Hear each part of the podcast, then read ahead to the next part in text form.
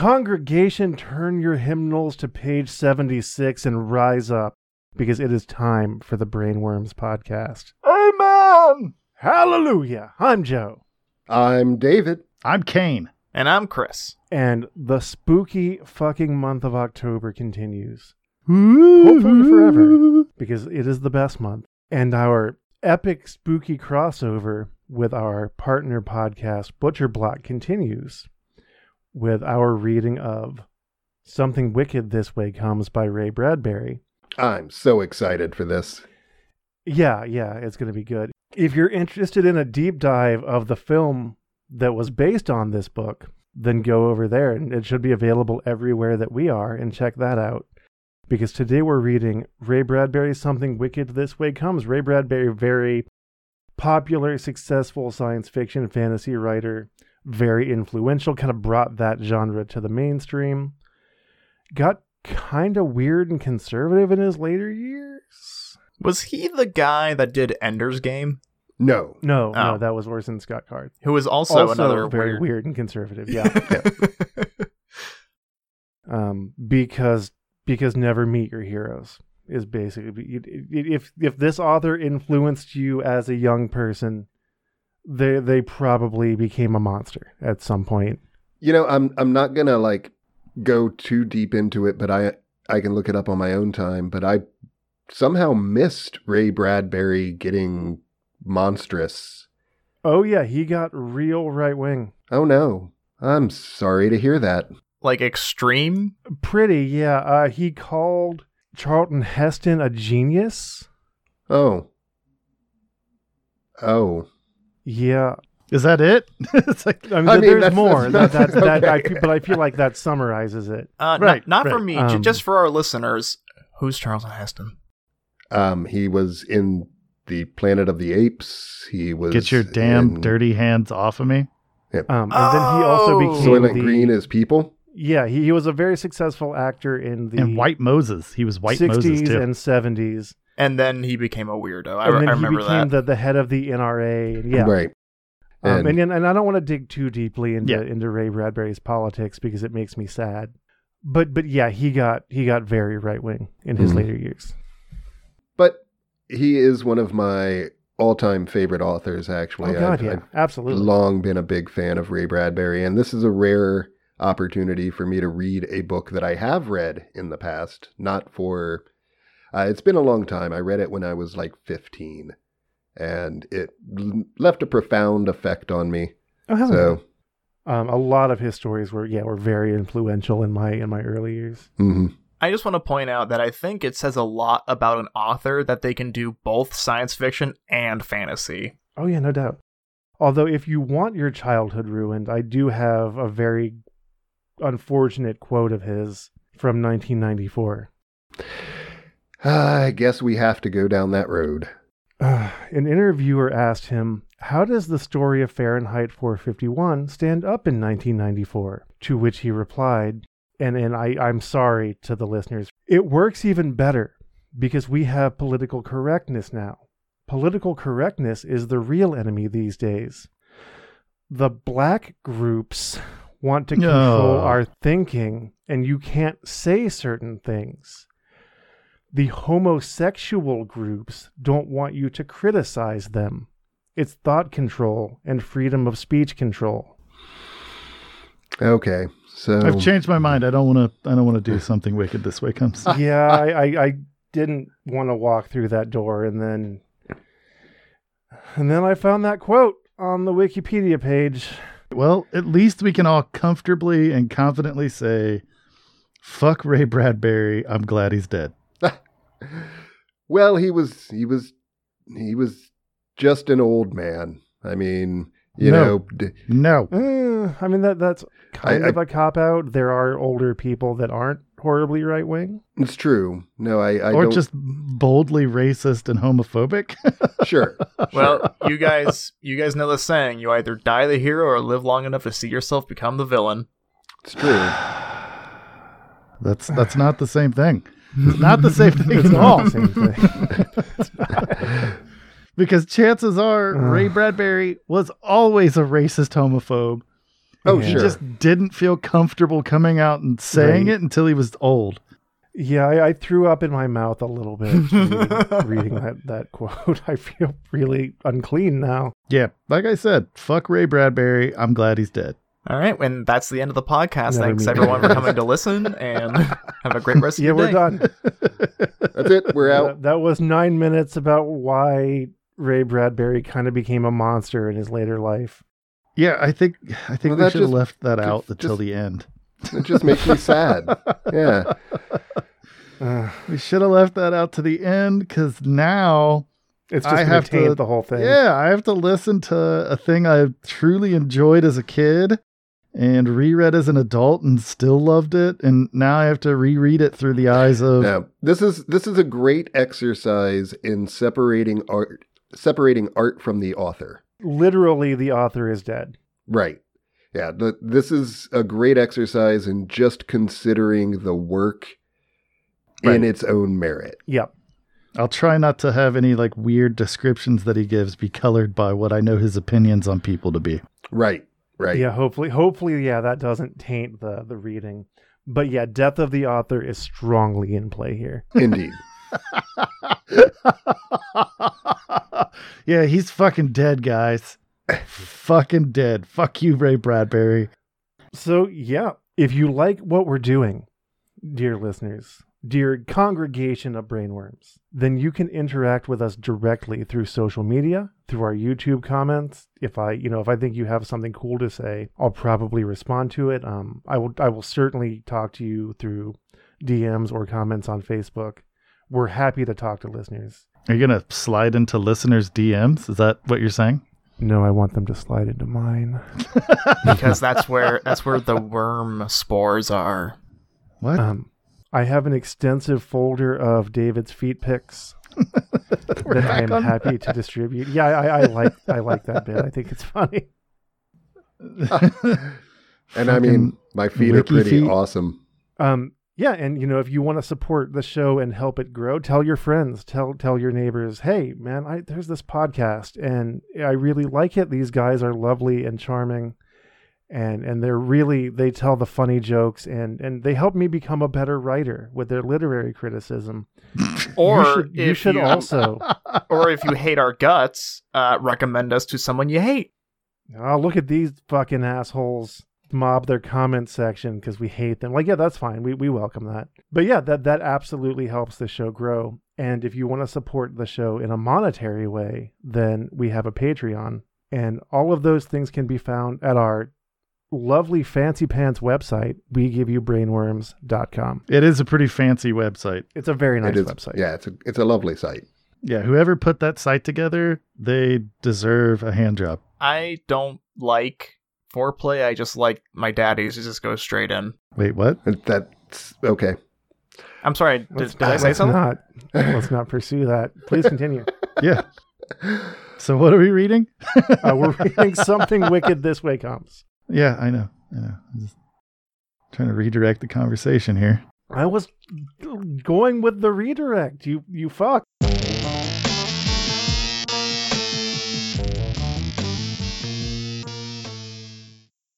Prologue. First of all, it was October, a rare month for boys.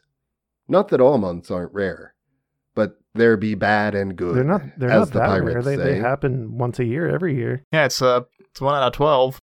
Take September, a bad month. School oh, begins. fuck you! Hey man, wake me up when September ends. God damn it. I know. Consider August, a good month. School hasn't begun yet. July, well, July's really fine. There's no chance in the world for school. June, But no so doubting hot. it. It's so hot. June's best of all, for the school doors spring wide and September's a billion years away. But you take October now. School's been on a month and you're riding easier in the rains, jogging along. You got time to think of the garbage you'll dump on Don't old man metaphors. Prickett's porch, or the hairy ape costume you'll wear to the YMCA the last night of the month. Uh, how does how does Ray Ra- Bradbury know about what I do on Friday nights? And if it's around October 20th and everything's smoky smelling and the sky orange and ash gray at twilight, it seems Halloween will never come in a fall of broomsticks and a soft flap of bed sheets around corners. Hey, hey, Chris. Hey, Hmm. Chris. What? Um, I, I notice a lot of your comments revolve around you wearing various animal costumes. Yeah. Um, we've been doing this show for a while, and you you pretty regularly reference how you like to wear animal costumes. Do you want to talk about that? I have no idea what No, you're talking about, officer. Keep keep keep reading, David. Just ignore the man behind the curtain. Who happens to be wearing a unicorn outfit. Just ignore that. But one strange, wild, dark, long year, Halloween came early. One year, Halloween came on October 24, three hours after midnight. At that time, James Nightshade of 97 Oak Street was 13 years, 11 months, 23 days old. And he just happened to have the coolest, edgiest last name. Yeah. Next door, William Halloway was 13 years, 11 months, and 24 days old. Both touched toward 14. It almost trembled in their hands. And that was the October week when they grew up overnight and were never so young anymore. This is such good prose. Chapter 1 The seller of lightning rods arrived just ahead of the storm. He came along the street of Greentown, Illinois, in the late cloudy October day, sneaking glances over his shoulder. Somewhere not so far back, vast lightnings stomped the earth. Somewhere, a storm like a great beast with terrible teeth could not be denied. So the salesman jangled and clanged his huge leather kit, in which oversized puzzles of ironmongery lay unseen, but which his tongue conjured from door to door, until he came at last to a lawn which was cut all wrong. No, not the grass.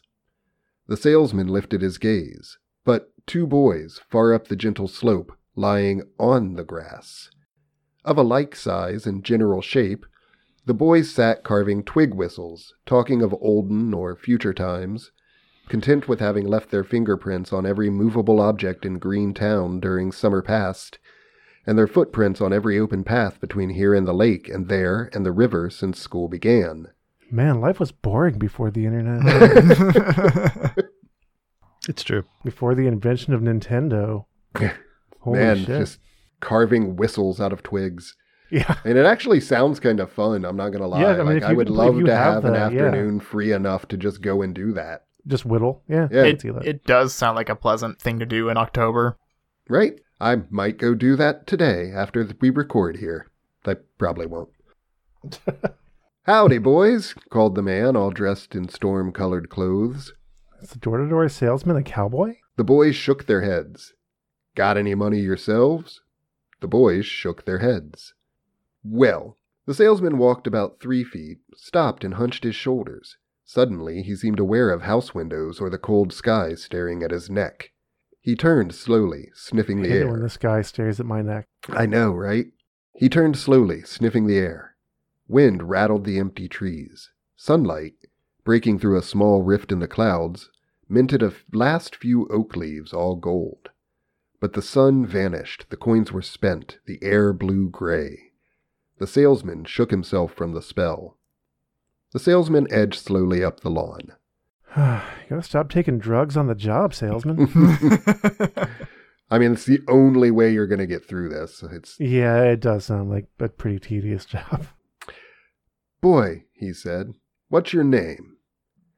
And the first boy, with hair as blonde white as milk thistle, shut up one eye, tilted his head, and looked at the salesman with a single eye as open, bright, and clear as a drop of summer rain. Will, he said. William Halloway. The storm gentleman turned. And you? The second boy did not move, but lay stomach down on the autumn grass, debating as if he might make up a name. His hair was wild, thick, and the glossy color of wax chestnuts. His eyes, fixed to some distant point within himself, were mint rock crystal green. Don't talk to strangers, kids. At last he put a blade of dry grass in his casual mouth. Jim Nightshade, he said. He saves his professional mouth for Sunday.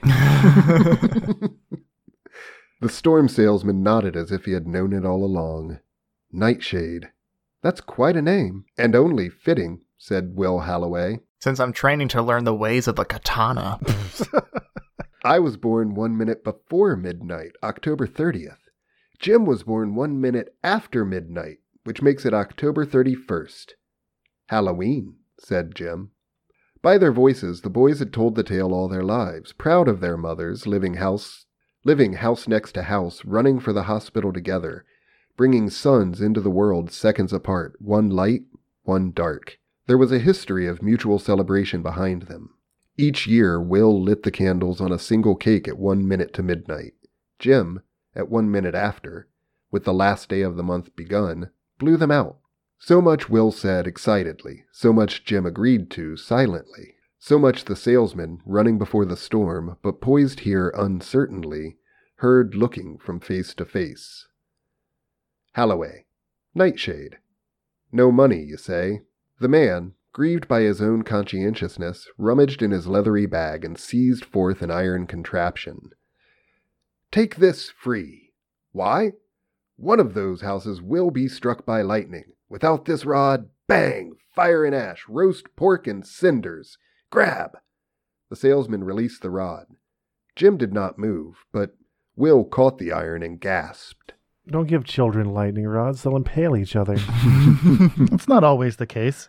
Sometimes they'll just stab each other gently. That's fair. Just a little poke. Just, Eh. little jabby jab. Just, boy, just it's heavy. give, give it a little poke and then, and that's my play for the day. Man, I'm tired. It's like a, you know, eight year old cat. Boy, it's heavy and funny looking. Never seen a lightning rod like this. Look, Jim. And Jim at last stretched like a cat and turned his head. You can use it to summon the Dark Lord, son. His green eyes got big and then very narrow. The metal thing was hammered and shaped half crescent, half cross. Around the rim of the main rod, little curlicues and doohingies had been soldered on later. The entire surface of the rod was finely scratched and etched with strange languages, names that could tie the tongue or break the jaw, numerals that added to incomprehensible sums, pictographs of insect animals all bristle, chaff, and claw. It's a fucking old one summoner. For real. That's Egyptian. Jim pointed his nose at a bug soldered to the iron. Scarab beetle. hey, kid, you like Cthulhu? so it is, boy. Jim squinted. And those there? Phoenician hen tracks. Right. Why? asked Jim. Why? said the man. Why the Egyptian, Arabic, Ab- Abyssinian, Choctaw? Well, what tongue does the wind talk? What nationality is a storm? What country do rains come from? What color is lightning? Where does thunder go when it dies? Boys, you gotta be ready in every dialect with every shape and form to hex the St. Elmo's fires, the balls of blue light that prowl the earth like sizzling cats. I got the only lightning rods in the world that hear, feel, know, and sass back any storm, no matter what tongue, voice, or sign. No foreign thunder so loud this rod can't soft talk it. I think this salesman's been smoking the reefus. but Is this person being racist toward the thunder? toward the toward the weather? yeah, it's impossible for me not to think about that now. I never would have before, but Yeah, Uh, I'm sorry. I'm sorry to to all of our listeners who now can't look at Ray Bradbury the same way again. Don't we save our apologies till the end of the episode? Sometimes it's worth opening your presents early. It's a good point. Especially if the present is me. Open the package up. Tell me what's inside. Jesus, man, go find sex. I can't. I'm on the moon. There's nothing Go up here find except sex. craters. Go, just go, go out and Go find and look sex. for it and find it and have it and leave us alone until you've sorted yourself out. Yeah, Craters Go get aren't this- sexy enough. I don't. I don't get it. trust me. Just put on your unicorn outfit. Go to the closest honky tonk. You'll find somebody. Yeah, put on that that mesh tank top we talked about. There And the unicorn that, outfit. The, a, a unicorn outfit and a mesh tank top would go over real well in some clubs. Yeah. Preferably like a leather biker club. I mean, probably. That's not going to get you where you want to go. yeah. It might. No. It would definitely make an impression. Yeah. if where you're trying to go is the hospital, then yes. Well, I can run faster than bikers, Kane. Just They have Just- motorcycles. Yeah, I was going to say they're fucking motorcycles, Chris. I have the speed of the majestic unicorn. just watch Pee Wee's Big Adventure and you'll figure it all out. It's fine. Go find sex is my favorite thing you've ever said. it is pretty good, David. Go find sex. what were we? What were we talking about? But Will was staring beyond the man now. Which, he said. Which house will it strike? Which? Hold on. Wait. The salesman searched deep in their faces. Some folks draw lightning, suck it like cats suck baby's breath. Wait, what? What's happening right now? Some folks' polarities are negative, some positive. Some glow in the dark, some snuff out. You now. If I were sitting on my lawn two and a salesman you. started talking this shit to me About would cats call the sucking baby breath? about the the the weather, speaking a language, like get away from me. You are a sketchy person. I had a great aunt that was terrified of cats Uh huh. because she firmly believed that they tried to steal your breath. yeah, that was a Yeah, fairly common that- sort of folk wisdom that thing. folktale, yeah. But I, I didn't know that that anyone genuinely believed it. Yeah, we had to actually lock my cat up whenever she was going to be over because she would hyperventilate and like lose her fucking mind. Wow. I, I've genuinely never heard of this. What are you guys talking about? It's a old old wives' tale, basically, just sort of a bit of. Um, I don't know where it originated, but it's definitely an Appalachian thing yeah, absolutely. That cats will like Steal suck your breath. Uh, typically, while you're sleeping, they'll yeah, you know they'll crawl up on your because chest. they lay on your chest. Yeah. um, and they just breathe in and steal your breath while you're sleeping. And sometimes people say that's it's it's one of the ways that they explained crib death. I think. Yep.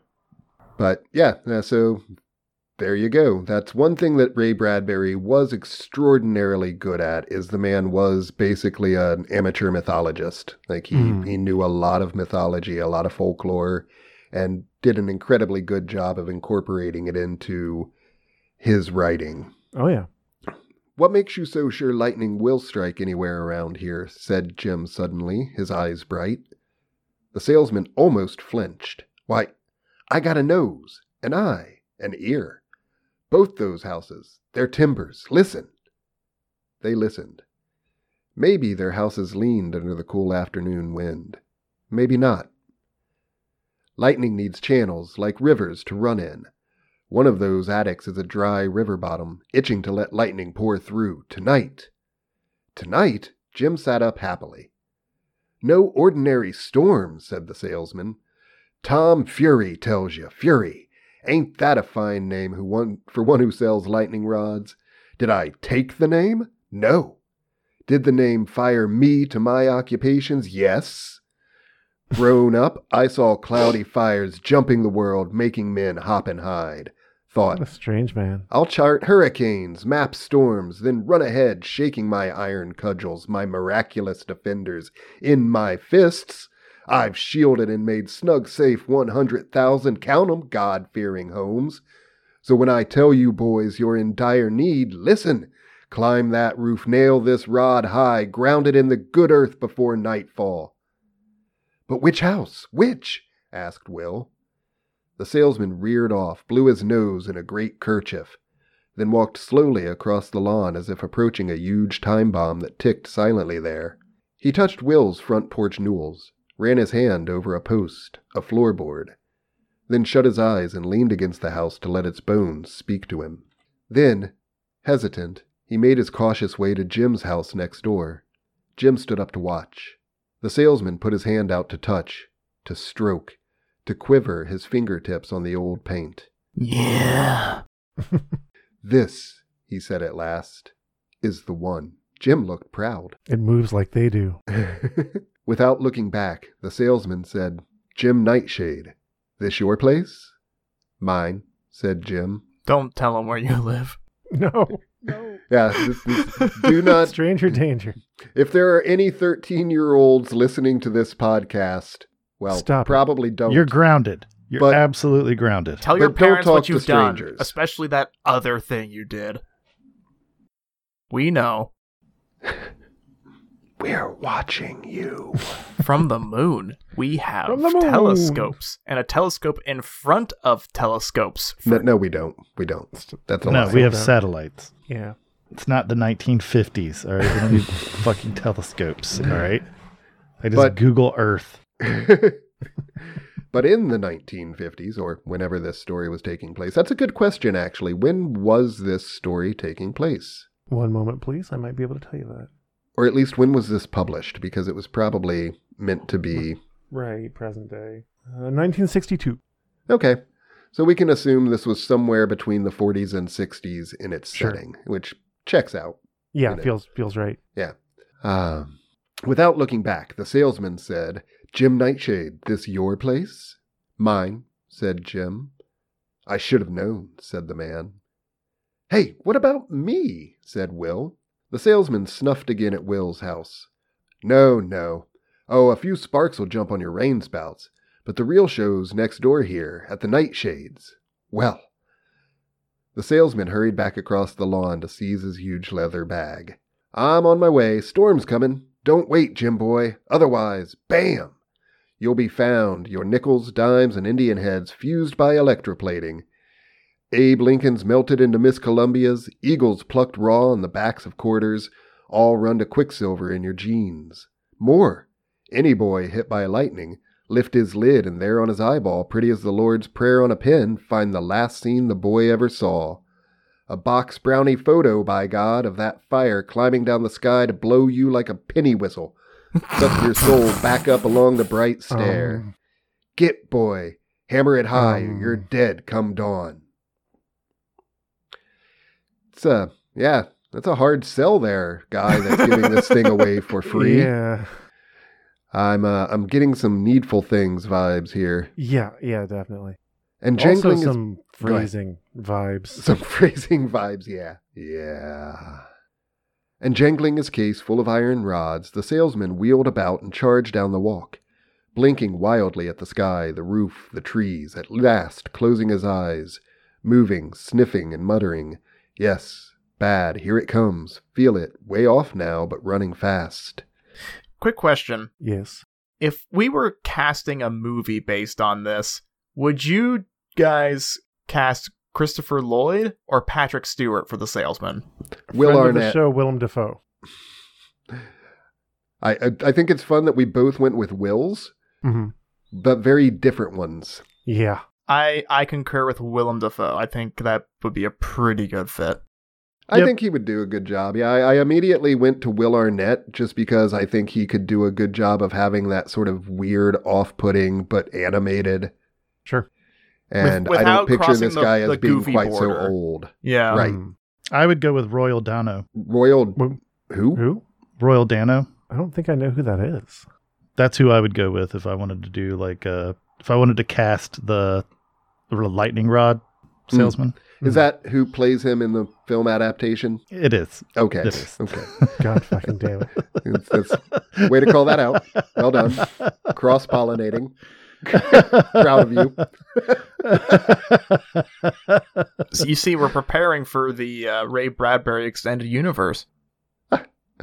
You No, laugh, we're not. That that Fuck was an Ray actual Bradbury. thing. That was uh there was a show called Ray Bradbury Presents where they Oh yeah, I remember that show. made live action adaptations of a lot of his short stories. I think the And, uh, Sci-Fi Channel showed reruns of it. probably, yeah. All right. I'd like to remind everyone that I'm glad Ray Bradbury's dead. Yeah. But I'm also glad that he lived because even though he died as a and probably lived as a racist piece of shit Mm. and homophobe and overall just general like Just the worst. conservative nightmare of a person. Uh, he was also a hell of a good author and a great fantasist. Yeah, like I know I'm kind of obligated to make sarcastic comments, but it's really hard to resist the temptation to just sit and listen. Yeah, because I- this prose there is with so you. good. Like It it's, is. It's It's enchanting. really well done. hmm And jangling his case full of iron rods, the salesman wheeled about and charged down the walk, blinking wildly at the sky, the roof, the trees, at last closing his eyes, moving, sniffing, muttering. Yes, bad. Here it comes. Feel it. Way off now, but running fast. and the man in the storm dark clothes was gone. His cloud colored hat pulled down over his eyes, and the trees rustled, and the sky seemed very old suddenly. And Jim and Will stood testing the wind to see if they could smell electricity, the lightning rod fallen between them. Jim, said Will. Don't stand there. Your house, he said. You're going to nail up the rod, or ain't you? No, smiled Jim. Why spoil the fun? Fun? You crazy? I'll get the ladder. You the hammer, some nails and wire. The fire is so much fun. I just like looking at fire, and I wonder, where could I spread it to? Oh, so many places. Everything burns. Fire is the devil's only friend. But Jim did not move. Will broke and ran. He came back with the ladder. Jim, think of your mom. You want her burnt? Will climbed the side of the house alone and looked down. Slowly, Jim moved to the ladder below and started up. Thunder sounded far off in the cloud shadowed hills. The air smelled fresh and raw on top of Jim Nightshade's roof. Even Jim admitted that. Yeah, really, really excellent starting chapter. So good. Um, chapter 2. There's nothing in the living world like books on water cures, deaths of a thousand slices, or pouring white hot lava off castle walls on drolls and mountebanks. The fuck you say? So said Jim Nightshade. That's all he read. Jim Nightshade's a weird person. Jim Nightshade Don't be Nightshade friends with him. is a weird person. He is uh, not your average 13 year old boy. I think he's a fucking changeling. So said Jim Nightshade. That's all he read. If it wasn't how to burgle the First National, it was how to build catapults or shape black bumbershoots into lurking bat costumes for Cabbage Night. God, I'm not sure I understand a before the single world. I, I- I'm really not sure I understand a single word of that entire sentence except catapults. yeah.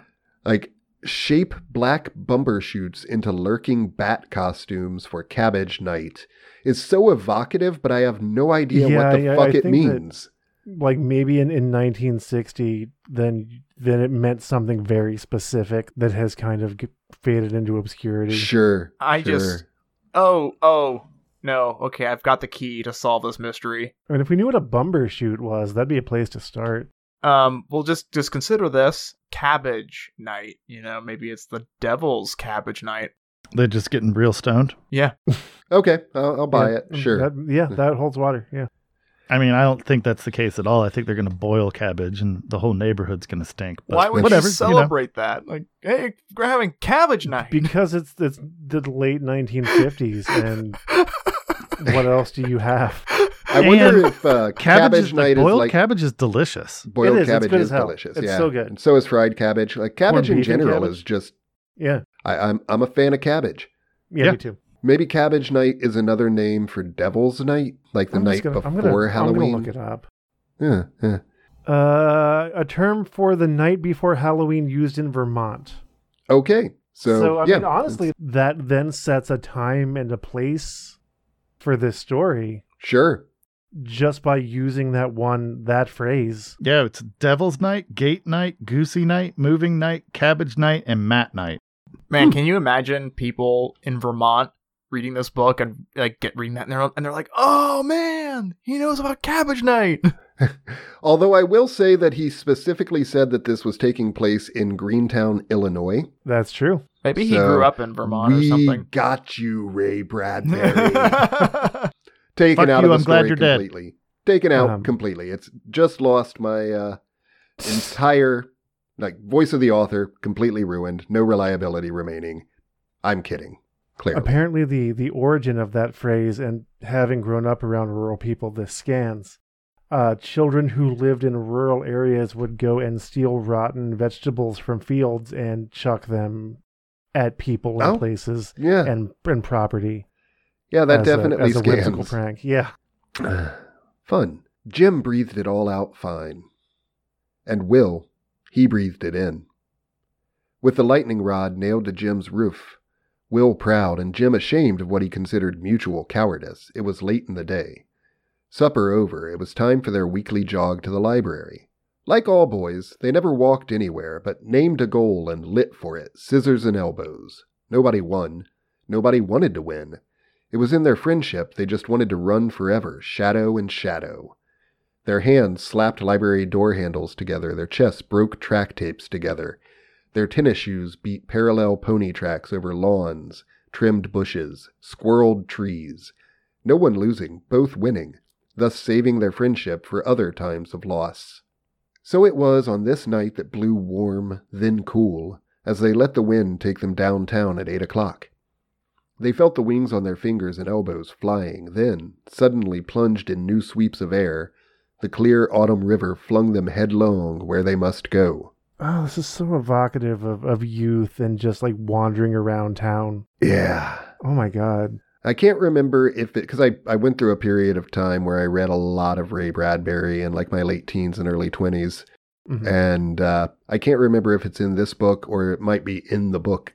It probably is in the one literally called Dandelion Wine, where he just talks about the taste of summer and how you can capture the taste of summer in a bottle of dandelion wine. Like Mm. just little moments of things that have definitely just throughout my whole life just influenced me in so many ways, so many small yeah. ways. Jim and Will grinned at each other. It was all so good, these blowing quiet October nights in the library waiting inside now with its green shaded lamps and papyrus dust. Jim listened. What's that? What, the wind? Like music. Jim squinted at the horizon. Don't hear no music. Jim shook his head. Gone. Or it wasn't even there. Come on.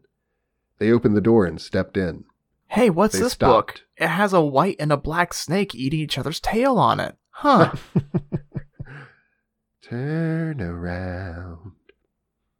Look at what you see. God damn it. Never ending story. All right.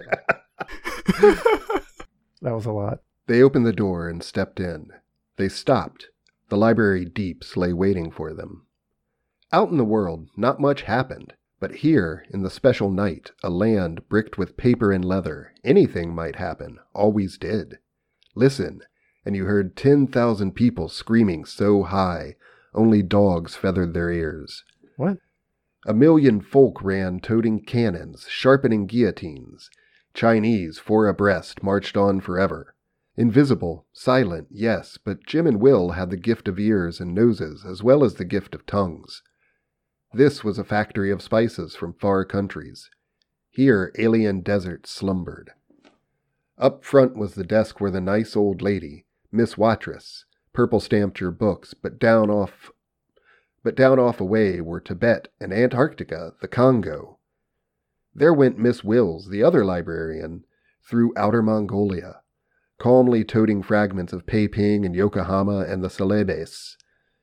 Well down the third board, way down the third book corridor, an oldish man whispered his broom along in the dark, mounding the fallen spices. Will stared. It was always a surprise, that old man, his work, his name. That's Charles William Halloway, thought Will. He smells like soup.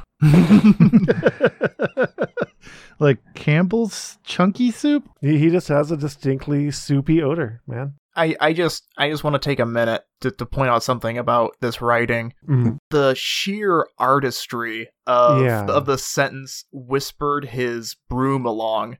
It it like Mm, simul Well, and just Well, well, Oh, I'm uh, sorry, uh, okay, so like, so it begins, and you're like you're listening to the words, and you're constructing the the message, and you get Mm-hmm. to whispered, so you think of talking, and then almost like a joke, you know, like a like a like a punchline, it directs it a different direction, so it tickles your brain, but you also simultaneously relate precisely to that description of a broom Right. sweep. It- mhm. Well, and just like having been kind of a young, socially isolated nerd, walking into a library and just books in every direction.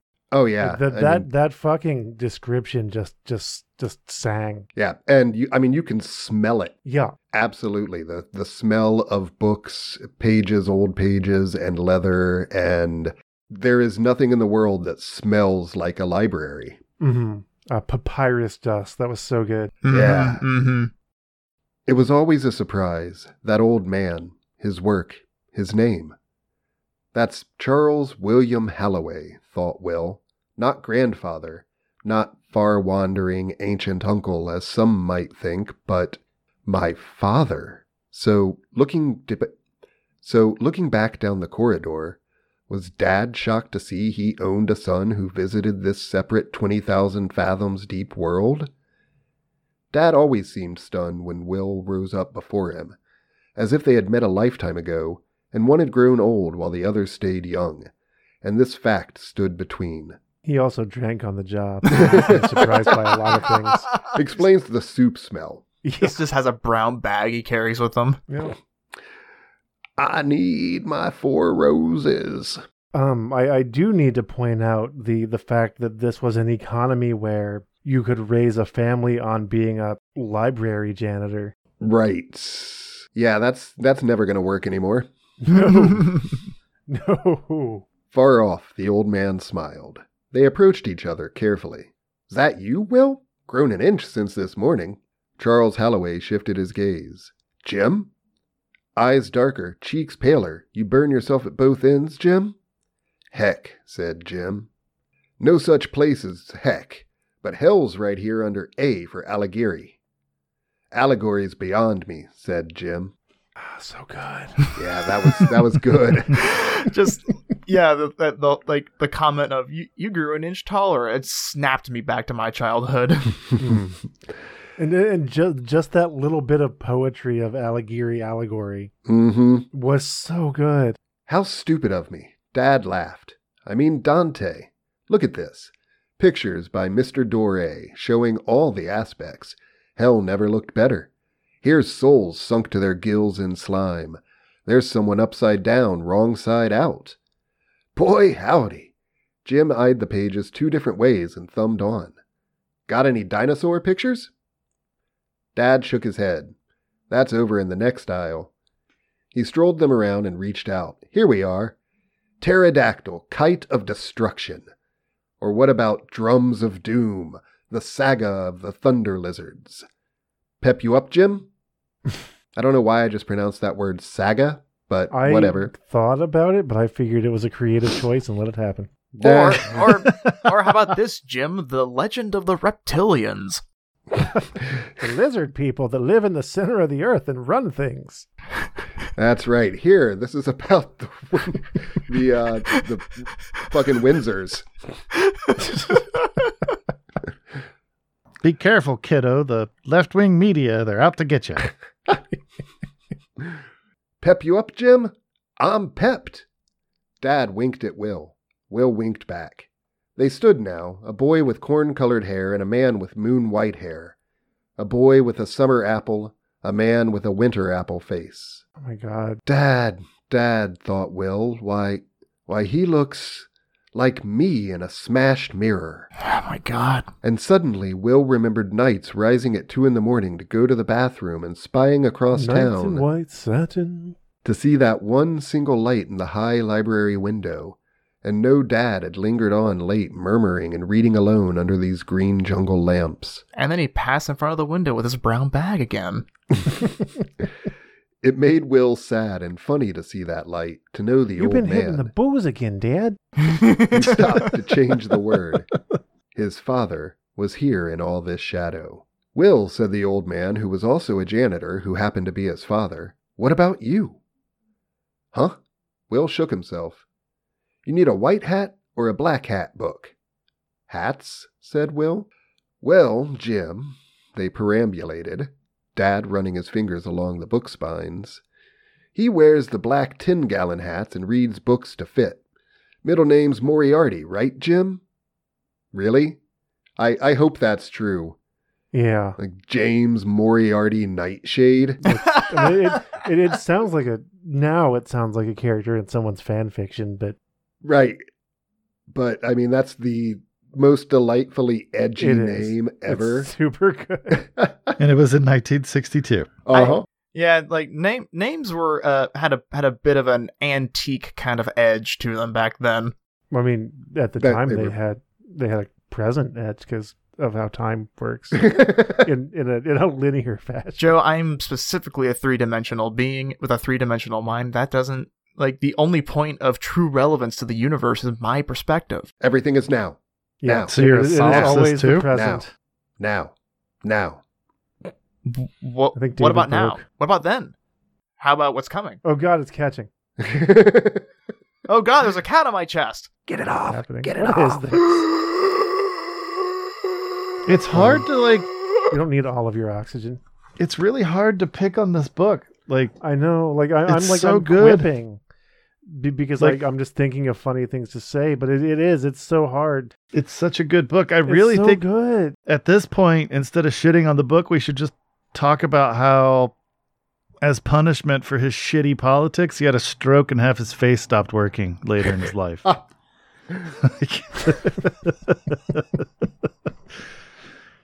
there you go, brainworms listeners. This book was written by uh, Hatsune Miku in 2010. Oh, man. All This is right. Such a good writing. Well, Jim, they perambulated, Dad running his fingers along the book spines. He wears the black tin gallon hats and reads books to fit. Middle name's Moriarty, right, Jim? Any day now, he'll move up from Fu Manchu to Machiavelli here, medium sized dark fedora. Or over along to Dr. Faustus, extra large black Stetson. That leaves the white hat boys to you, Will. Here's Gandhi. Next door is St. Thomas. And on the Jim, next your level, dad still well, talks a lot of bullshit, Buddha. doesn't he? He's drunk. Just just let him go. yeah, I head headcanon accepted that Jim's dad is just a like raging alcoholic, and Jim just hasn't, or Will's dad, I guess. Yeah, Oh, right, yeah. Will's dad is a raging alcoholic, and Will just hasn't grown up enough to recognize what those signs Right. are. He's still got some of his childhood. yeah, but he's like remaining. Yeah. a jolly alcoholic. Yeah, yeah, I was about to, I was going to Yeah, say yeah. the same Well, thing. you He's know. not Not a a friendly, raging. charming drunk. Well, well Yeah. like it, it's gotten to the point where um like he like he could be drinking straight vodka all day and he won't get drunk, but if he stops, he'll die. Yeah, it's like Right. Archer. Yeah. You don't mind, said Will. I'll settle for the mysterious island. What? asked Jim, scowling. Is all this talk about white and black hats? Why, Dad handed Jules Verne to Will. It's just, a long time ago, I had to decide myself which color I'd wear. So, said Jim, which did you pick? Dad looked surprised. Then he laughed uneasily. Since you need to ask, Jim, you make me wonder. Will, tell Mom I'll be home soon. Get out of here, both of you. Miss Watrous! He called softly to the librarian at the desk. Dinosaurs and mysterious islands coming up. The door slammed. His father then asked, "Are you boys traveling men?" You ever been in the cockpit of an airplane before? The door slammed. Outside, a weather of stars ran clear in an ocean sky. Heck, Jim sniffed north. Jim sniffed south. Where's the storm? That darn salesman promised. I just got to watch that lightning fizz down my drain pipes. I, I've had days like that, let me tell you. Uh, Will let the wind ruffle and refit his clothes, his skin, his hair. Then he said faintly, It'll be here. By morning. Who says? The huckleberries all down my arms. They say. Great. The wind I'm your blew huckleberry. Jim away. A I similar was kite. concerned by how much Jim wants his house to burn down. yeah, it's a little. I mean, he- he's obviously very black hat. Very Sure. black hat. and like, admittedly, this was this was a different time in terms of like, oh, that Moriarty that kid's- Nightshade.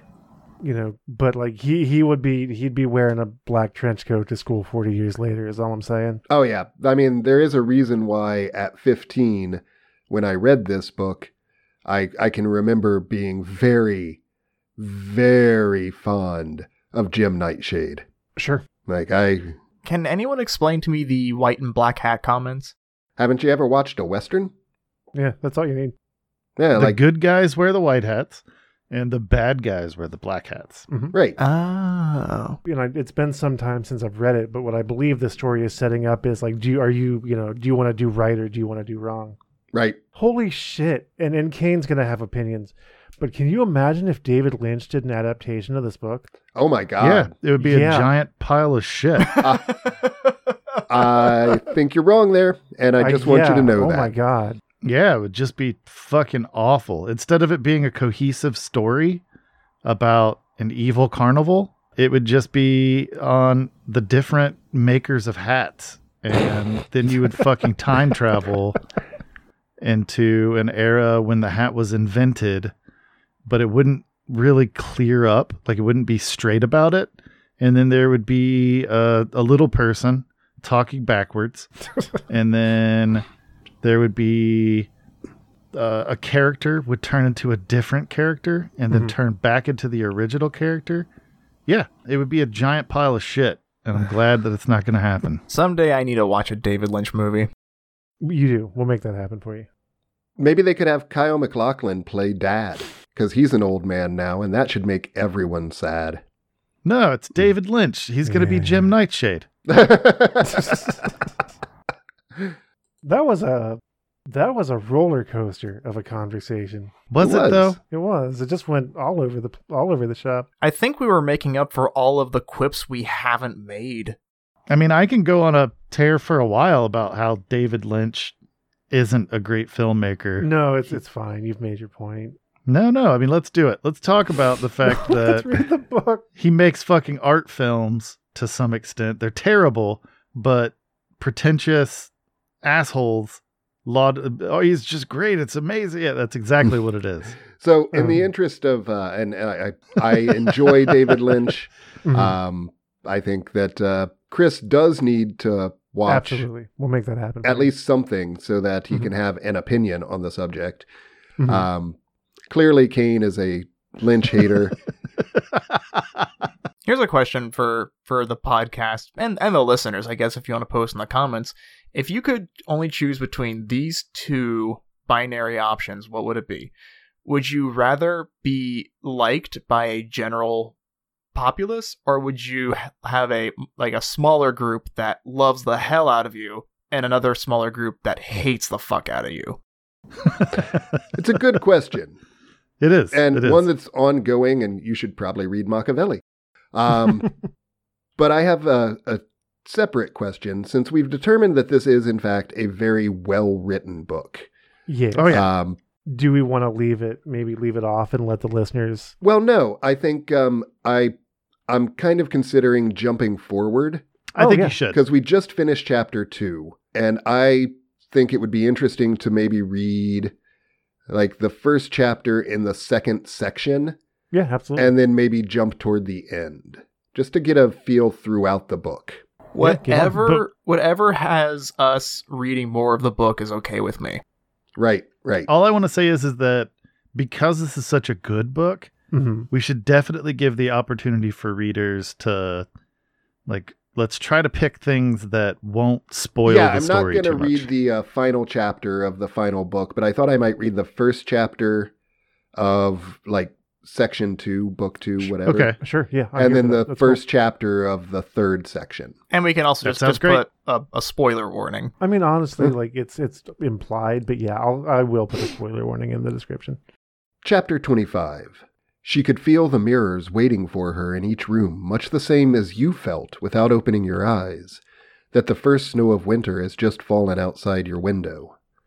Miss Foley had first noticed some years ago that her house was crowded with bright shadows of herself. Best then to ignore the cold sheets of December ice in the hall, above the bureaus, in the bath. Best skate the thin ice lightly. Paused, the weight of your attention might crack the shell. Plunged through the crust, you might drown in depths so cold, so remote, that all the past lay carved in tombstone marbles there. The one, like, I don't even know if it's a criticism. I guess it's just a comment about about Ray Bradbury's writing, specifically as as evidenced by this. Sometimes the metaphors and similes get so thick that you have to stop and go, "What? What am I looking at?" Right, yeah, it's, Which, it's which I don't know if that's a flaw, but it's it's interesting. I the I, way that he builds a scene yeah, is um it's by putting your attention on all of these tiny little details Mhm. and it's it's almost it feels like looking at an impressionist painting. Sure, absolutely, yeah. you know it's it's the literary equivalent of a monet. Hmm I just dig the hell out of it because, like, I have no idea what's happening, but I like I am feeling so many things. Yeah. Oh, sure. Yeah, we jumped straight to chapter 25 from chapter 2. And I am And- engaged. Mhm. Opened with a character that we have no idea who the hell it even is, and yet immediately, immediately pulled in. yeah, yeah. we're experiencing their inner world so vividly. Transfixed at the mirror sill, you would stand forever, unable to lift your gaze from the proofs of time. I think you're just disassociating. Yet tonight, with the echo of the running feet of the three boys dying away, she kept feeling snowfall in the mirrors of her house. She wanted to thrust through the frames to test their weather, but she was afraid that doing this might cause all the mirrors to somehow assemble in billionfold multiplications of self. An army of women marching away to become girls, and girls marching to become infinitely small children. So many people crammed in one house would provoke suffocation.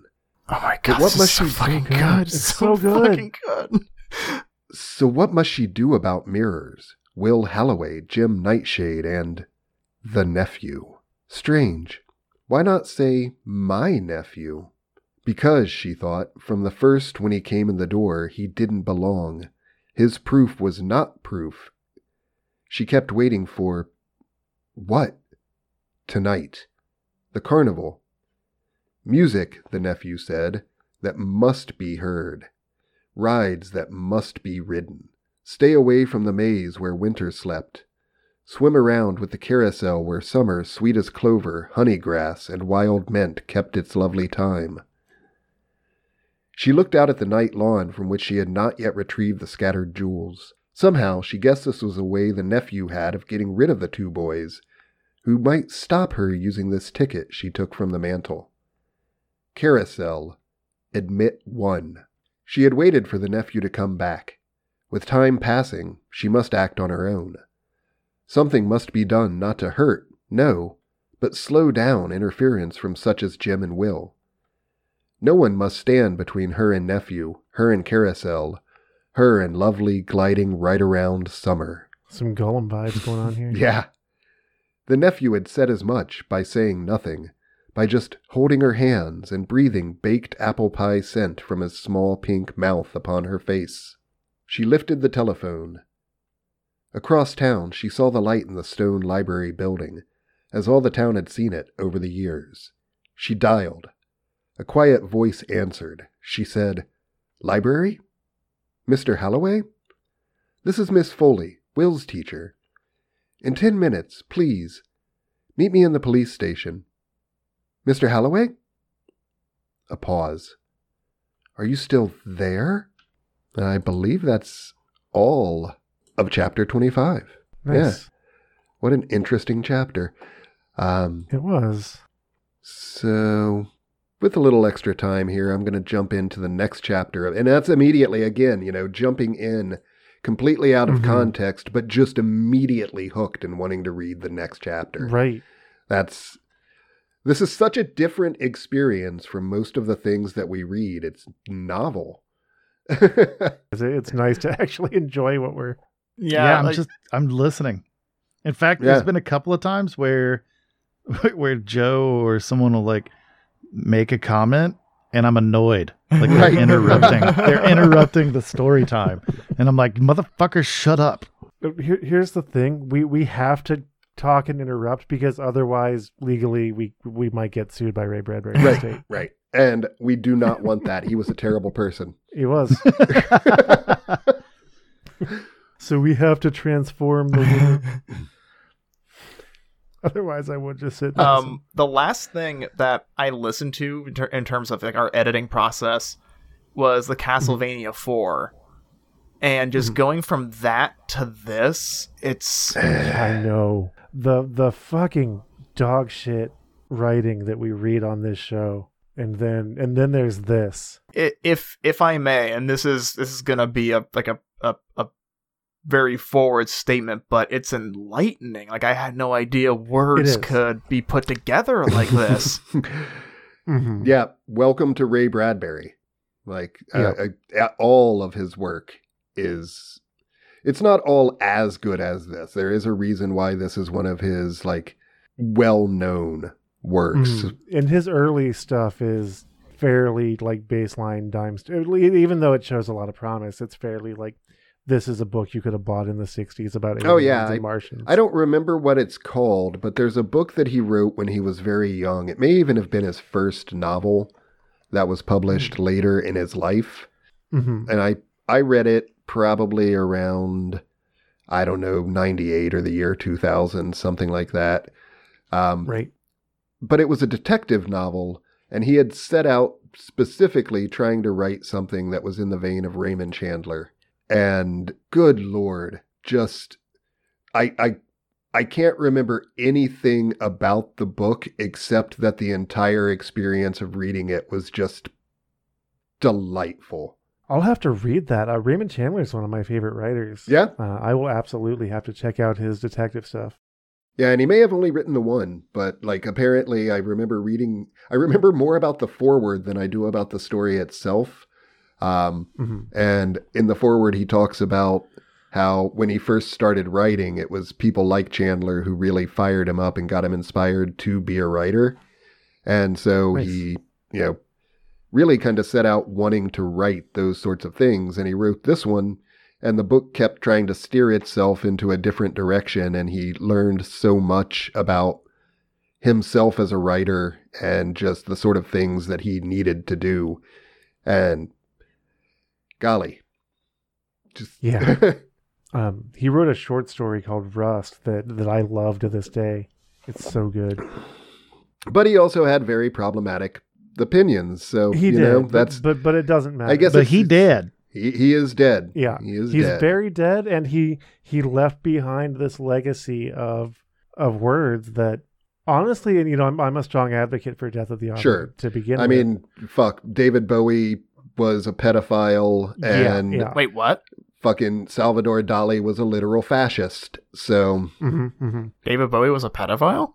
Yeah, yeah. When he was uh, in his probably 30s, he was sleeping with like 14 and 15 year old girls. Mhm. Oh, I did not know that. because that was just a time in rock and roll. Sure, yeah, I mean- just was the done thing, which is not a defense. It's just no, you no, know, no, no. But it, it's context.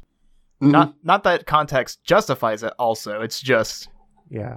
Like I said that as an explanation, then immediately felt like it was a apology. Yeah, it was was. kind of like me That's saying, not you know, what I was trying to do. It's kind of like me saying, you know, Ray Bradbury was a product of his time.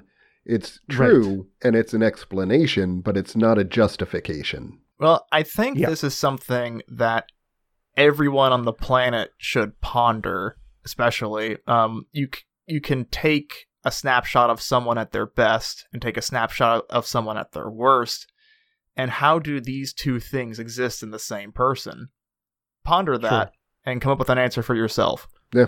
Mm-hmm. And, you know, always keep in mind that you're generally just something that people do psychologically seems to be giving other people the benefit of judging them at their best while simultaneously judging yourself at your worst. So cut Right. yourself a break.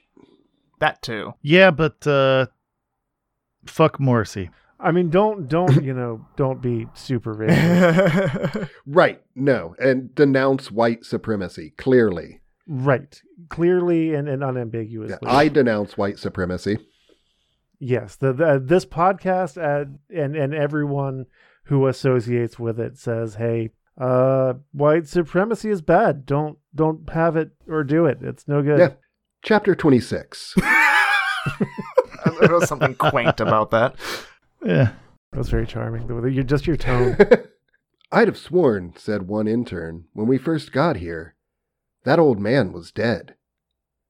The ambulance and the police car had pulled up at the same moment at the crossroads, going back into town.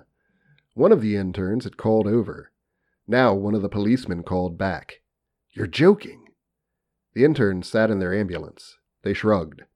Yeah, sure, joking. They drove on ahead, their faces as quiet and white as their uniforms. The police followed, with Jim and Will huddled in back, trying to say more.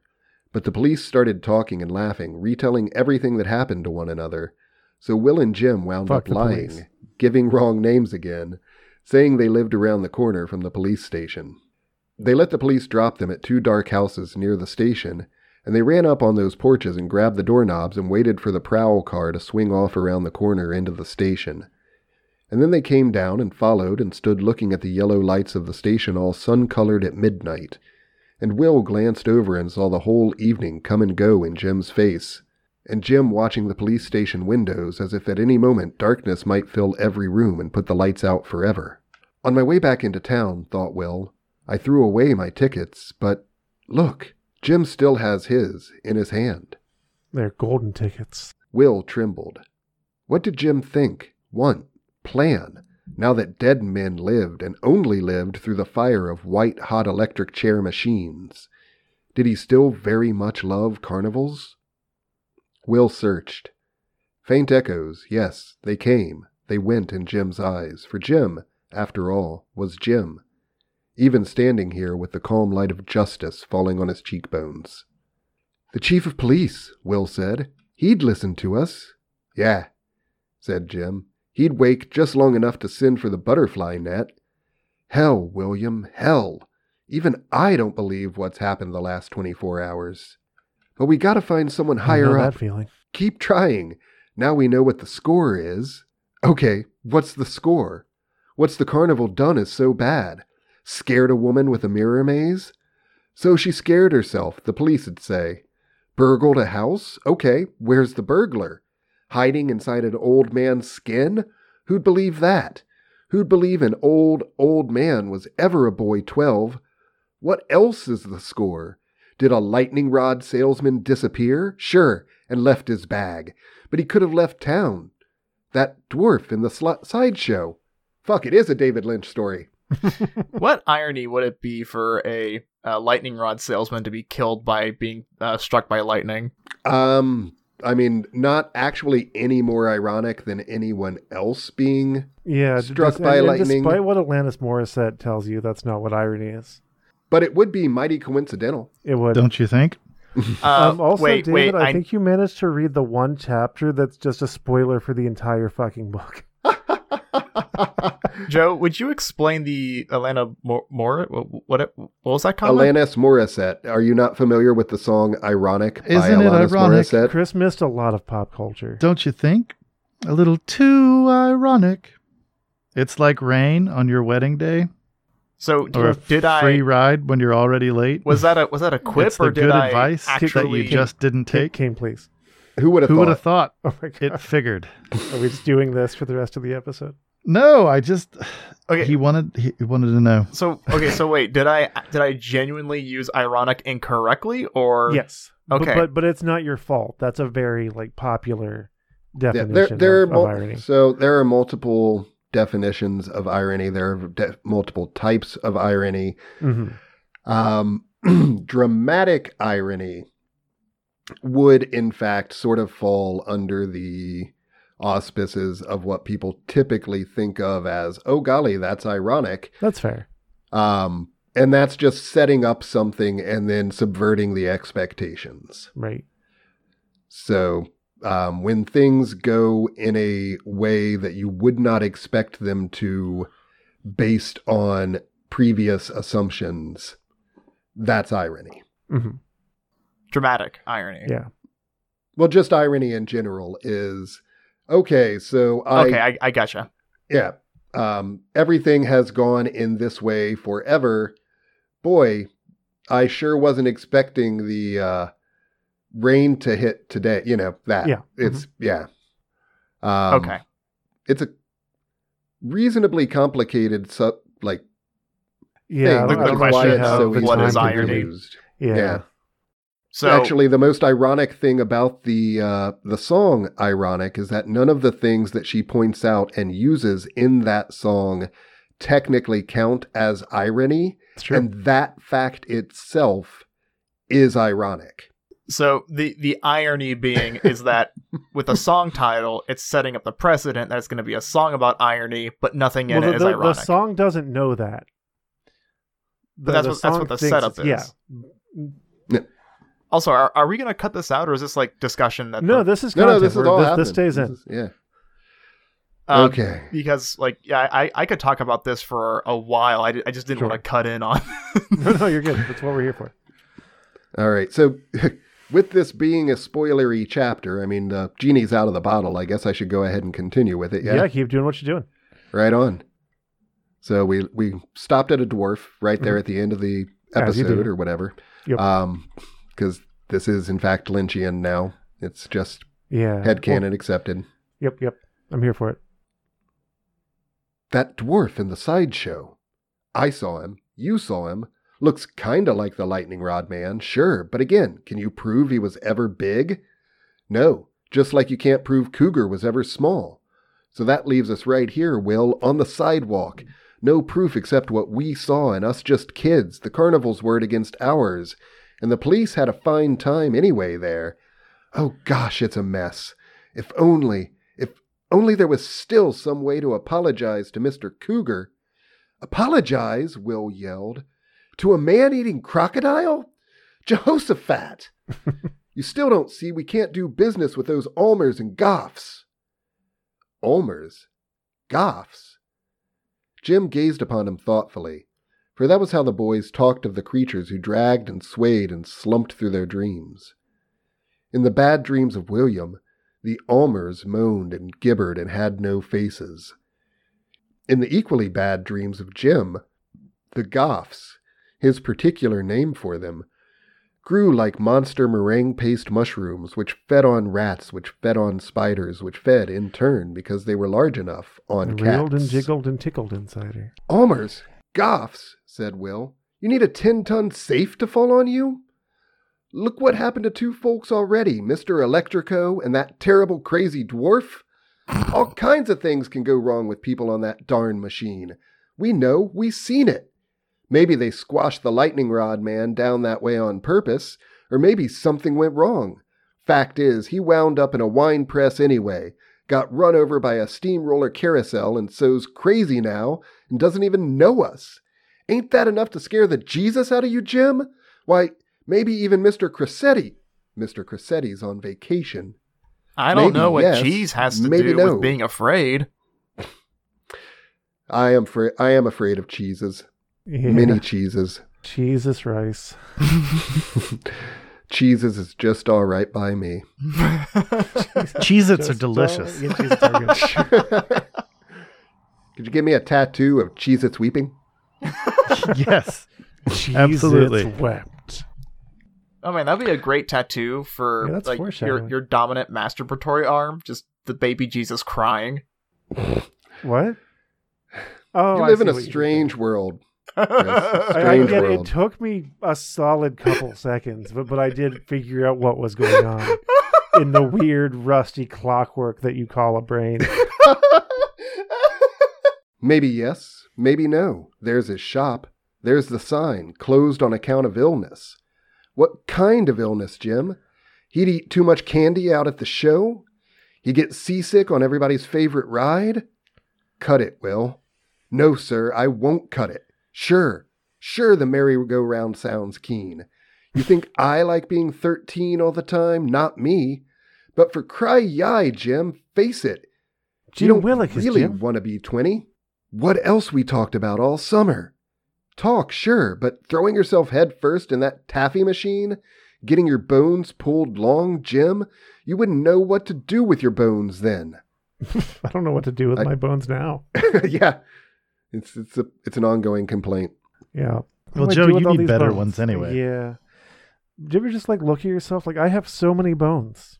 That's so many bones. Yeah. No, I mean, no, I've, actually, I've never uh, had that problem. The insurance companies would like us to believe that we have some luxury bones. yeah. I uh, I feel like I need all of them, and I've I've tried to learn what to do with them as well as I can. Mm-hmm. I've got a luxury bone for insurance companies. nice. You you you are a special boy. I did it. I made a joke, guys. Such a weird little man. Why you why are you so weird? I don't know why I keep doing that voice. I just started doing it and cool stuff. I'd know, said Jim in the night. I'd know. Sure, you'd just go away and leave me here, Jim. Why, protested the other, I wouldn't leave you, Will. We'd be together. Together? You two feet taller and going around feeling your leg and arm bones? You looking down at me, Jim, and what did we talk about? Me with my pockets full of kite string and marbles and frog eyes, and you with nice, clean, and empty pockets and making fun. Is that what we'd talk? Don't and carry frog able to eyes in your run faster That's and gross. ditch me? What's that?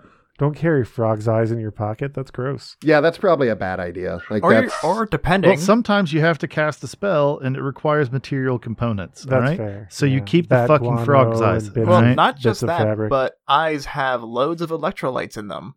If you're dying, do. eat Yeah. eyes. It's true. Like a little fruit snack. Hmm. Only it's eyes. well, despite the aqueous humor, eyes are notoriously difficult to make jokes about. I don't know if I'd say that. Damn it. How how is this show wildly unsuccessful with jokes like that? Netflix, where's our special?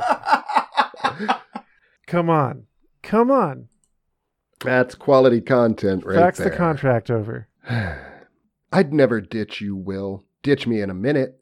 Well, go on, Jim. Just go on and leave me because I got my pocket knife and there's nothing wrong with me sitting under a tree playing mumbledy peg while you get yourself playing crazy with the heat of all those horses racing around.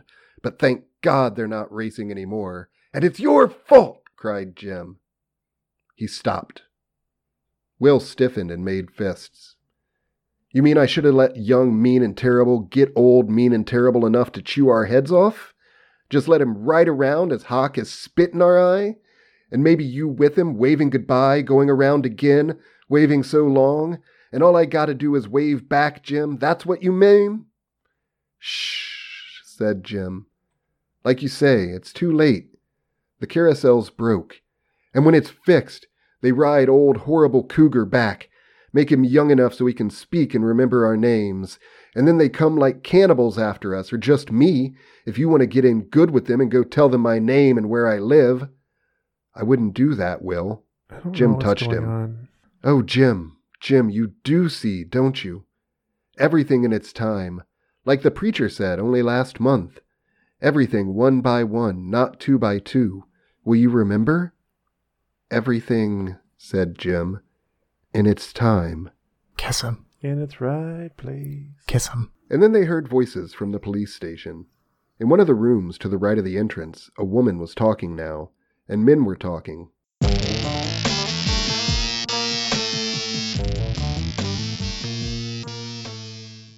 I will say that uh, one of the like it works and it it captures the characters fairly well, but it's not the best dialogue. No, the, the the dialogue is not nearly as strong Yeah, as the, his the descriptions and the yeah.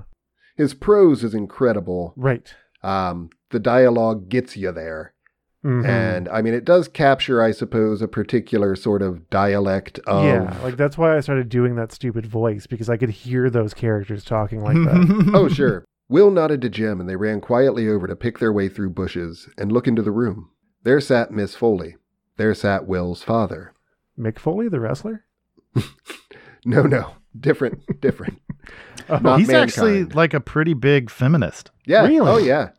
Mick Foley, uh, he was like three different characters, wasn't he? He was like mankind and Cactus Jack that's right, yeah, and uh, Brother Love. and also just Mick Foley. Yep. I, I, I'm, I'm yeah, out of but my no, depth he's- here. I just knew that. Yeah, Mick name. Foley is absolutely a feminist. Cactus and Jack an all-around great guy. Is my new porn star name. That's Is that because of all the spiky things hanging off your hang dong? Yeah. Okay. Your you should really get weird. that looked at. You should really get that looked at. That's not. Yeah. I mean, are you a cat? No, it's my calling card. It's like but the only way I got into the adult film industry. Does your dick It's look like, like, an a Albert Cenobite? Fish thing. No, I think it's like an Albert Fish thing where he just pushed a bunch of needles Oh, into his dick. Yeah. I'm But not going to name her on air, but a friend of mine once told me a story about uh, getting paid to do that to someone. Like he specifically paid her to stick pins into his genitals. Okay. Well, you know, as long Yeah, as everybody believe it. was was there for it. Yeah, Yeah. yeah, that's uh, that's a thing. Yeah. So Making Look, I I'm would, not here to I would kink shame. accept money. I would absolutely accept money to put needles in people. Yeah, I will do that right now. In fact, if anybody out there is like, hey, I, I just want this guy to come over and just stick needles in my junk, Yeah. I really Uh, like the look of his feed pics. I just kind of want to take it to the next level. Dollar a needle. That's all I'm Yep. saying. The Dollar a only pen. thing I would be worried about is like permanently You sell yourself someone, too short, sir. But beyond that, That is very inexpensive for that service. Yeah. It's a hundred dollars a needle, and I've got experience pushing needles into people. It's true. It's true. That's I mean that's and why he's I'm also a undercutting. I'm- tattooist. That's the joke.jpg. Yeah, thanks for for painting that picture for us, buddy. You're welcome. God, we're stupid. Yeah. What did we just do? I have- What is this? Where, are we?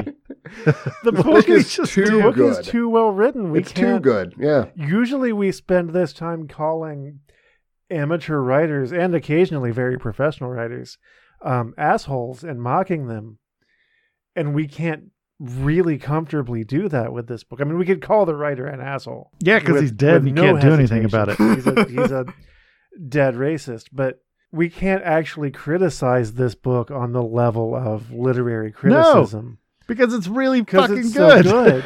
good. Well, I mean, I think it's also important to con- keep in mind that uh, criticizing something doesn't always mean just tearing it to pieces. Like, you know, it's recognizing the good in it as well. and I bring it up from time to time, but you know, something that we kind of want from this show is to help people understand how to write better. You know, we're Right. you know, we're not just well, look at this dumb bad book. Like we're actually discussing things about how writing should be done. oh, that's not why I came here. That's fine. I came here just to to shit on poo poo writing. That's it. Sure. And and, And, that's then- valid. Yeah, that's valid. That's that's also why we're here. But um, I, I do think reading something that's so good and and discussing why it's good is kind of valuable to that end. Yeah. Agreed. But also, he's a dead racist. But also, he's a dead racist. Do you know who's awesome? Hmm. Lamar Burton. LeVar Burton? Yeah, LeVar Yes. Burton is LeVar, awesome. Bur- LeVar Burton is fucking fantastic. Super good. Super good dude. You know who else is awesome? Hmm. Who's that? His daughter. Really? Yeah, she's real cool. She's a uh she's a nerd, giant nerd. She does like uh video game and like D&D related stuff on the internet. Uh Misha Burton is her Mhm. name. I will follow And- up. I will follow her on Twitter. Is an out and proud uh I don't remember if she identifies as pansexual or bisexual, but uh either way is Super cool. openly queer and Nice. out and proud about it and is very well supported by her father who is in fact one of the best people on the planet. Fuck yeah. Um Wait, was LeVar Burton Geordie on Yes. He Next was. Gener- and, he was also, also- the host of Reading Rainbow. Right, which you probably weren't allowed to watch because I literally wasn't. yeah, that's Wow, were Like, you you- allowed you to probably- watch Bob Ross? No. Wow. um I kind of feel like A we we're just wildly tangential now. And I feel like I the- mean, we we've we've said everything that yeah, we can I feel like possibly the say about the conversation we just had was a nice closing argument. Yeah, yeah. Um, Um, do, do we are we done here? Does anybody else have anything to add? I'm really hungry, so I'm gonna say we're done. Okay, that's fair. that's fair. um, I got something you can put in your mouth. it's it's his genitals. Why do we have to telegraph all the jokes? because It was obvious what I No. was implying. Kane, it was obvious. We didn't need you to fucking t- spell it out, Joe. Kane, consider the kind of people who listen to our show. No one. Exactly. The unpopular. um, That's not it's 'cause true. we- don't Maybe it's Listeners, 'cause- you are Okay. not no one, no matter what Kane Yes. says. all all maybe dozen of you who who actually do listen to this show. We're very grateful. Like we we joke, but we're actually really happy for everybody that does listen. Um, you exist and you're valid, and ignore Chris. Wait, it wasn't Chris. It was me. Oh, was I it said you? You're all in. It's just Yeah. yeah. I mean, you know, I probably ignore I'm both Chris sure and Kane and Right, Joe it- yeah. and me. It's like, Sometimes I'm probably not find sure better if this things whole to do with your podcast isn't happening in my mind. Technically, everything's happening in your mind. That's fair. Yeah, all of your, you know, in fact, David Mm. commented to that end earlier today. On. Consciousness is you telling you a story about you. You're just consenting to hallucinate reality. Are you Um, consenting? That's fair. Yeah, nobody asked. Is existence exist. consensual? No, that's ab- what I'd like to absolutely leave this on. So uh, Uh, with that, in I would argue that it is. Oh, You can stop Oh. existing We're if not- you want. That's true. true. We're not going down that rabbit hole at the end of the episode. so Oh, we um, did. It's already no, been wait. done. Okay, Yeah, okay, we are uh, in hit- that rabbit hole, no, sir. because hit the here's what brakes. happens. Scream. Chris, hold on Hit one the second. I'm sorry. We've done that before. We went on like a 30 minute fucking discussion about Stephen King at the end of the episode. It all got cut out in the edit. Yeah, all I'm saying is uh, we're we're not going to go down that rabbit hole rabbit hole here Rabbit live hole. recording, Mhm. but it's we can something talk about it interesting that the uh, the listeners. yeah, know- All right, please well comment. then let's Is existence let's let's end the episode. we're we're very sorry. We're, We're, we're we're very so sorry. sorry. Um, I'm not He's proud. He's proud of what we've done. Do what you want with today. that. Yeah, this book is great. Yeah, but Read you it. didn't write it. Yeah, but I'm still proud that we got to talk about it. That's true. Why am I going to apologize for introducing people to really good writing? That's fair. because we are the gatekeepers of that. We're not. We're absolutely not the gatekeepers. Um, I'm not apologizing for That Ray was an Bradbury's analogy. writing. I am apologizing for us talking over and around Ray Yeah, Bradbury's writing. Yeah, we apparently there's legal reasons well, that no, we it's have not to about interrupt. that. I just, I just feel like we are awful and we owe people an apology. Yeah, it's true. Um, Man, why can't why can't we just like take other people's books, put them on our YouTube channel, and get views that way? Like, I, it's so unfair. because unfair. we'll get sued, is why. I know, it's I, would love to just be like David, read this for 90 minutes and then just collect the YouTube money, but we really can't do that. you know, I would also love that. Um, that if someone would like to hire me as a personal, like, come and read things to you. My rates are very reasonable. It's I true. do charge more than I do for the pens. But, you know, that can be a side service if you're into that, maybe during the A day. dollar a pen. David, will So how what, you're much doing would you five charge bucks? to come Yeah. hammer nails into my balls while you read Tennessee Ernie Ford Place? Uh, that's very specific. That is bizarrely specific, Joe. Just read the Glass Menagerie That is- and that is- hammer nails into my scrotum. Can you can you sign us off, Joe? Can you- Yeah, we should stop. I, I, I'm so hungry.